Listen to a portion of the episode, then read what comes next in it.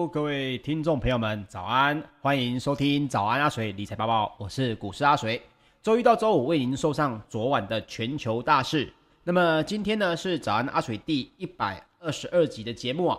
首先我们来看一下美股方面的最新消息啊。如同各位看到的，也看到我们的盘后盘呢，为什么在上周五的晚间呢，似乎从这个高点跌落到了这个平盘以下？那首先也是因为受到了美股方面的这个影响哦，这是因为受到苹果呢在城市的这个所谓的店内购的分润机制被遭到判决不利，那么股价呢也就重挫超过 3%， 以及投资人呢也对于通膨加温的迹象开始忧心忡忡的影响。那么道琼的工业平均指数呢在周五哦是一口气跌破了50日还有100日的移动平均线。那么道琼工业平均指数在9月10号中场是下跌了 0.78%， 创下7月20号以来的收盘新低。那么周 K 的部分呢也下跌了 2.15%， 纳斯达克指数下跌了 0.87%， 标准普尔500指数则是下跌了 0.77%，那么费城半导体指数呢是反过来上涨了 0.76%， 收在 3416.66 点。但是在上周费城半导体的周 K 线哦还是下跌了 0.41%。 好，根据市场观察的报道呢，资料显示道琼已经是连续第二周的下滑，也是6月以来的首见哦。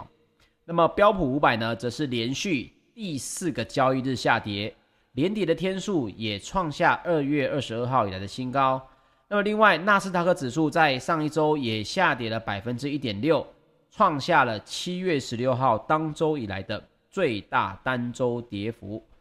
那么针对呢热门手游药赛英雄的母公司呢跟苹果之间的法律诉讼，美国加州北区地方法官在10号就判定苹果必须要允许 Apple Store 线上店的城市开发商为顾客来提供其他的付款方式，那不得强制业者呢使用苹果的城市内购的支付系统。那么苹果的内购支付系统呢对于城市开发商的抽成比例为总营收的 15% 到 30% 不等。所以呢这原本也是苹果公司一大的来源收益来源。那么苹果也闻讯下跌了 3.31%， 收在 148.97 美元，这也创下了8月27号以来的收盘新低。那也因为这个原因带领了道琼工业平均指数下跌，其他的城市开发商呢则是普遍的走强。那么也因为上述的消息让原本因为美国总统拜登在睽违了7个月之后首度呢跟中国国家主席习近平通电话而走强的美国三大指数也因此闻讯走弱。所以各位为什么在上周五原本看到盘后盘还有美股的表现呢，因原本都还是走强的，也是因为苹果来造成了其他的类股呢有下跌的情况。那我们来说一下美国总统拜登跟这个中国的国家主席习近平通电话的这个内容呢，主要是因为睽违了7个月之后，这通电话呢，两人就中美的关系进行了对谈，希望呢两国的竞争不要演变为冲突。那么根据白宫9号发布的新闻稿，拜登以及习近平已经进行了广泛而且策略性的谈话，不断讨论了两国利益交叠之处，也对彼此分歧的利益、价值还有观点深入的对话。那么领袖们同意呢，两国会公开而且坦率的处理这两大议题。那么另外标普500的11大类股是大多数走跌的，其中呢以科技类股还有健康照护类股的走势最为疲弱。那么其他的原因呢，除了下跌也是因为苹果还有另外原因就是因为美国企业呢所谓的趸售的成本年增率多达 8.3%，创下了2010年以来的最大年增幅。那另外8月的 PPI 年增幅呢月增幅呢也是来到了 0.7%， 也同时高于道琼社调查的经济学家预估值 0.6%。那我们来讲到这个所谓的企业趸售的成本哦，这个趸售的这个趸呢，就是上面是一个万啊，1万2万的万，下面是一个足，意思就是说呢，整批销售的这个成本哦，年增率呢是多达 8.3%。那么这个原因也造成了大家会担忧说，到底通膨是不是如美国联准会所说的还在控制当中哦？那么更为关键的8月消费者物价指数 CPI 呢，就即将在9月14号公布。另外，联邦公开市场委员会 FOMC 则在9月21到22号要来举行最新的货币政策会议。那么届时呢，市场也一定会对 FED 是否有购债计划的相关变化呢来产生反应。那另外值得注意的是，欧洲央行9号虽然将货币政策维持不变，但是已经是说到会来放慢资产的收购速度。另外也分享一下本周会遇到的一些比较新的新闻哦。本周呢会有苹果的新品发布会，在周三15号，苹果将会召开秋季的新品发布会。那么市场也预期苹果将会发布新一代的 iPhone 13旗舰机，还有 Apple Watch 第7代以及 AirPods 最新一代的产品。那么这是在周三15号会来展开的一个情况。而另外 iPhone 13 Pro 以及 iPhone 13 Pro Max 预期呢也会有 128G、 256G 甚至是新的到 1TB 的大容量，可供消费者来做选择购买。那各位也可以来注意一下这个相关的可能零组件啊，或许会因为比较大的这个手机的容量呢，也有可能会有相关的变化哦。那另外中国呢也在周三15号到周五要来召开第3届的世界新能源汽车大会。那么本次大会呢会有3大主题，主要第一个是碳中和的愿景下的一个新能源汽车全面的市场化战略。那接下来还有就是新能源汽车跟能源的协同发展，以及智慧联网的新能源汽车的发展哦。所以大概还是聊到所谓的电动车以及这个智慧联网哦。那这一部分呢在本周也会有相关的议题出现。那另外今天呢 OPEC Plus 将来公布每月的原油市场展望报告。那么市场也预期OPEC Plus 可能会下调对2022年的原油需求增长的预期，主因呢也是因为 Delta 变种病毒的疫情，使得原油的需求复苏的速度也受到了拖累。另外明天美国将会公布8月份的 CPI 通膨数据，那么市场预期呢美国8月的 CPI 年增率应该会落在 5.3%，核心的 CPI 年增率呢则会估计落在 4.3%。 那么这两个数字呢都其实还是蛮大的哦，所以通膨的压力到目前为止还是属于居高不下的情况。那么面对高通膨的问题呢，联准会目前的论调仍然是认为高通膨仅是短期的现象。那么他们也觉得随着时序呢来进入去年下半年的高基期，美国的高通膨问题呢将渴望放缓。这什么意思呢？是因为它是跟每年的同月同期去做相比，那么通膨的问题呢也是落在去年大概是8月份到9月份开始美国有比较严重的通膨数据出现，所以呢联准会就认为最新的今年的8月份的 CPI 通膨数据呢与去年来相比，可能年增率呢就不会显得这么的可怕哦。那当然呢也有人认为说这个高通膨的问题呢你不能单是用所谓的基期的概念来去处理哦。如果持续的增加，比如我们刚刚讲的企业的趸售成本也增加的话，那么势必相关的通膨数据也一定会越来的越糟糕。那么这一点呢就分享给大家。好，接下来我们来说一下欧股方面的最新消息。周五呢，泛欧的 STOXX600 指数是下跌了 0.26%， 欧洲的三大指数呢则是涨跌互见，英国的 FTSE 100 指数是上涨了 0.07%， 德国的 DAX 指数则是下跌了 0.09%，法国的 CAC 指数则是下跌了 0.31%。 那么本周呢，以防卫类的这个类股哦，比如健康照护股以及房地产股呢，它的表现是最糟的情况。那么市场呢也持续的在消化哦，欧洲的央行要来缩减所谓的 PEPP， 也就是紧急疫情资产收购计划的这个消息。那么官员呢其实也强调哦，并不是要关上资金的水龙头，只是重新调整。那么与此同时呢，欧洲的央行也调升了欧元区的成长还有通膨的展望。那么另外呢，欧洲的企业财报啊强健以及复苏期望带动下呢，泛欧指哦目前是逼近了8月中的空前新高。不过呢，许多投行啊也开始忧虑股票的估值呢冲上天际，以及呢席卷市场的汹涌廉价资金也可能即将退潮。股市这些破纪录的涨势呢，或许会受到阻碍。那么美国银行以及摩根士丹利还有瑞士信贷等呢，也都来呼吁客户减持股票。那么各位一定会问问看说，那阿水对于相关的这个情况的看法是什么哦？我个人还是认为说，比如美国银行、摩根士丹利、瑞士信贷来呼吁客户减持股票这件事情哦，就过往的经验来说，包括2008年所谓的这个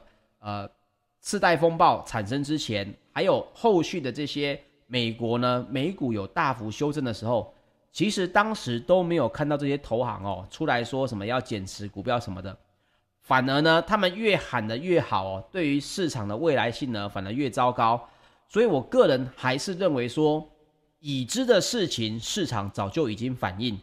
目前担忧的都是一些未知的情况哦，才有可能造成股市的忽然崩跌。所以你说包括通膨啦，还有这个 QE 退场的事情呢，其实大家大概都知道时间点在哪里了。这些投行呢也早就做出了准备。我个人不认为说呢，他们现在来呼吁减持股票呢，这件事情是对或者是错啊。但是我必须说的是，就过往经验来说，每一次大型的这个空头来临之前，其实这些投行呢本身是没有什么警告的风险的哦。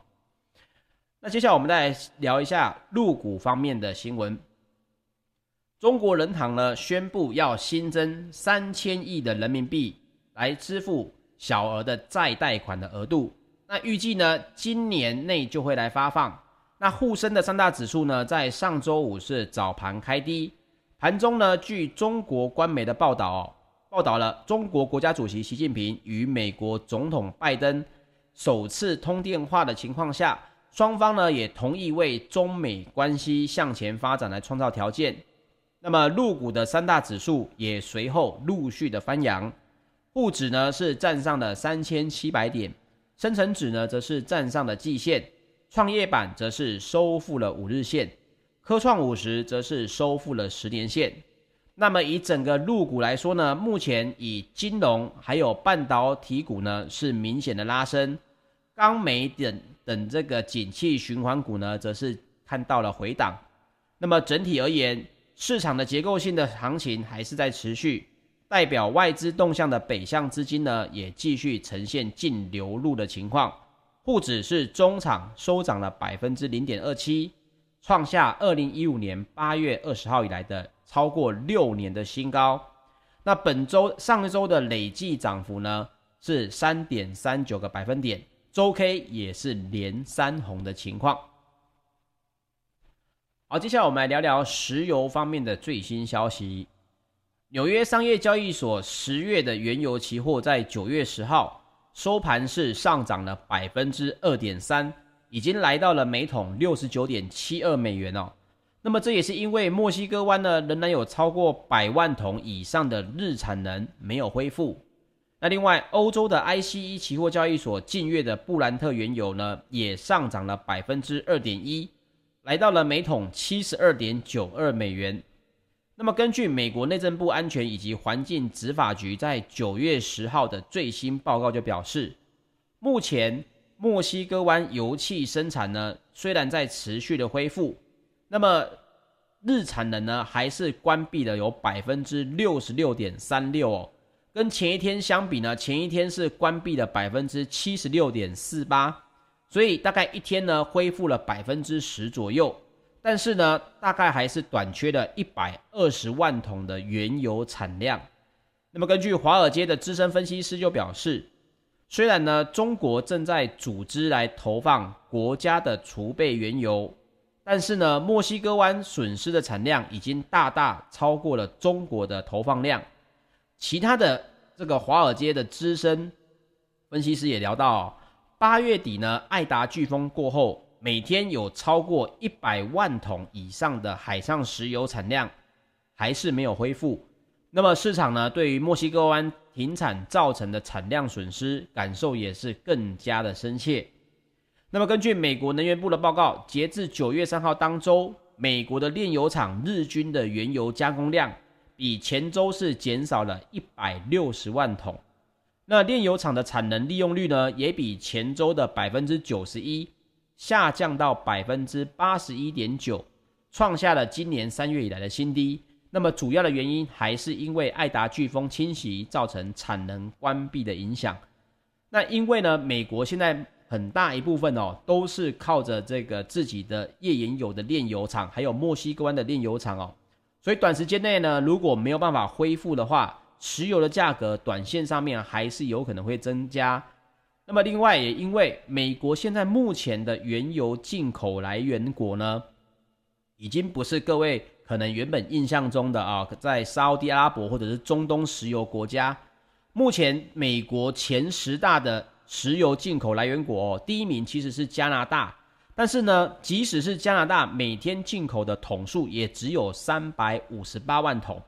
而且呢，第二名的墨西哥就已经急速下降到 37.2 万桶每一天，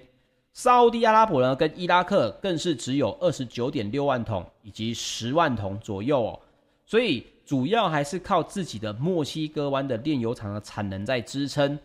那进口的量呢，现在目前占美国的原油使用呢是不多的情况。也因为这样子，所以美国目前的原油价格还是在不断的上涨当中。好，接下来我们来说说金属方面的最新消息。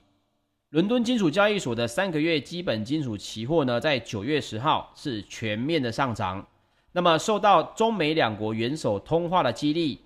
铜的期货呢上涨了 3.2%， 已经回到了每吨9685美元。那么另外呢，其他的基本金属方面麦格理银行的分析师 Jim 就表示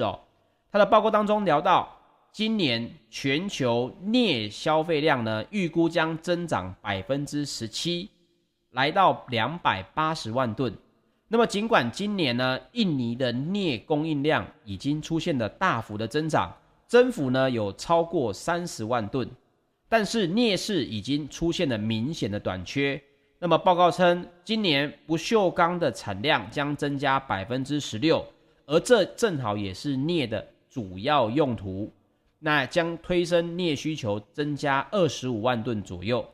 那此外，电池的生产呢也将推动今年的镍消耗量增加10万吨。目前整个电池产业的镍消费量呢也来到了29万吨左右换句话说，单单是今年不锈钢的产量增加，还有电池生产的增加就已经将近要54万吨的这个需求增加。但是呢，印尼的镍供应量今年却增幅只有到30万吨，换句话说，还是属于这个供应短缺的情况。这一点呢，也会支撑相关的金属价格不过，也不是所有的金属都会面临上涨。根据 mining.com 报道，铁矿石的价格呢，目前已经创下了11个月以来的新低，这是因为疫情持久不退对于全球经济复苏担忧的影响。那报告也指出，以7月份一度高达每吨220美元以上的价位相比，目前铁矿石的价格已经下跌了 40%。 那么主要呢也是因为中国大陆限制的钢铁生产以及控制碳排放量的影响。那么8月份，中国政府呢要求河北省唐山市的20座钢铁厂停产1周的时间。那现在目前中国大陆其实也是最大的钢铁生产国，钢铁生产部门呢也占大陆碳排放量的 15%。 那么根据瑞银集团的报告就表示，中国政府的钢铁限产预期呢在第四季应该还会再继续加强，这是因为第四季的季节呢需求放缓，而且呢大陆的北方冬季的空气污染问题将会更受关注，特别是在2022年2月的冬季奥运会之前。那么瑞银也预期未来2个月铁矿石的价格有望持稳，但随后呢也将再度的走低，预期到2022年铁矿石的价格将会下跌到每吨100美元以下。那当然这个是一个需求担忧以外是供应的增长那么会议报告也预估2021年到2025年澳洲的铁矿石的产量呢将年均增加 1.8%， 比过去5年间年均增加 3% 的速度来稍微放缓一些。所以目前在这个全球的经济当中呢，各位大概也可以有一个蓝图目前全世界最大的钢铁生产国呢是中国大陆，而供应这个铁矿石的最大国家呢则是这个澳洲那目前铁矿石呢它的年均增长还是达到 1.8%，但是呢需求减少情况下铁矿石的价格还是有可能会继续的走跌。那这个呢也是根据瑞银相关的报告那这点也分享给大家。好，接下来我们来说一下贵金属方面的最新消息。纽约商品交易所的12月黄金期货呢在9月10号收盘呢是下跌了 0.4%， 来到每盎司 1792.1 美元。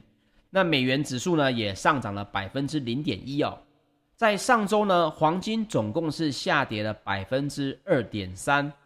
那么全球最大的黄金 ETF 道富财富黄金指数基金10号它的黄金持有量还是持平在 998.17 公吨，那仍然是去年4月以来的一个新低。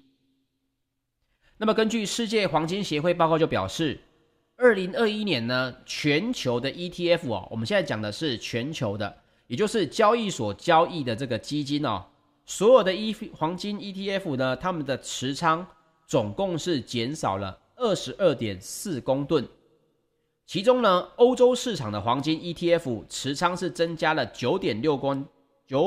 公吨，但是反观呢北美市场则是减少了 32.2 公吨，亚洲以及其他地区的黄金 ETF 持仓呢则是分别增加了 0.8 公吨，亚洲其他地区则是减少了 0.5 公吨所以到8月底为止呢全球的黄金 ETF 的总持仓量为 3611.1 公吨，